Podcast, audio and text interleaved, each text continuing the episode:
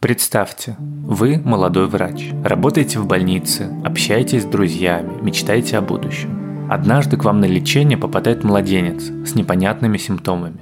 Вы пытаетесь его спасти, но он все равно умирает. А чуть позже вы понимаете, вся картина болезни указывает, что у ребенка был ВИЧ, и что больных в детском отделении может быть больше – на дворе 1988 год, Советский Союз. Официально ВИЧ в стране нет, как его лечить не придумали и что будет с детьми, никто не знает. А вам нужно понять, как это вообще могло произойти. Это завязка сериала «Нулевой пациент». Именно ему будет посвящен наш подкаст.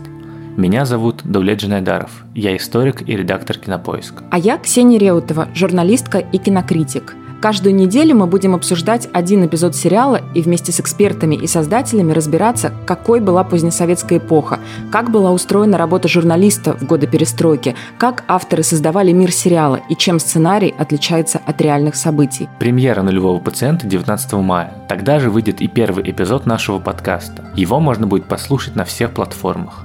Подписывайтесь, чтобы ничего не пропустить.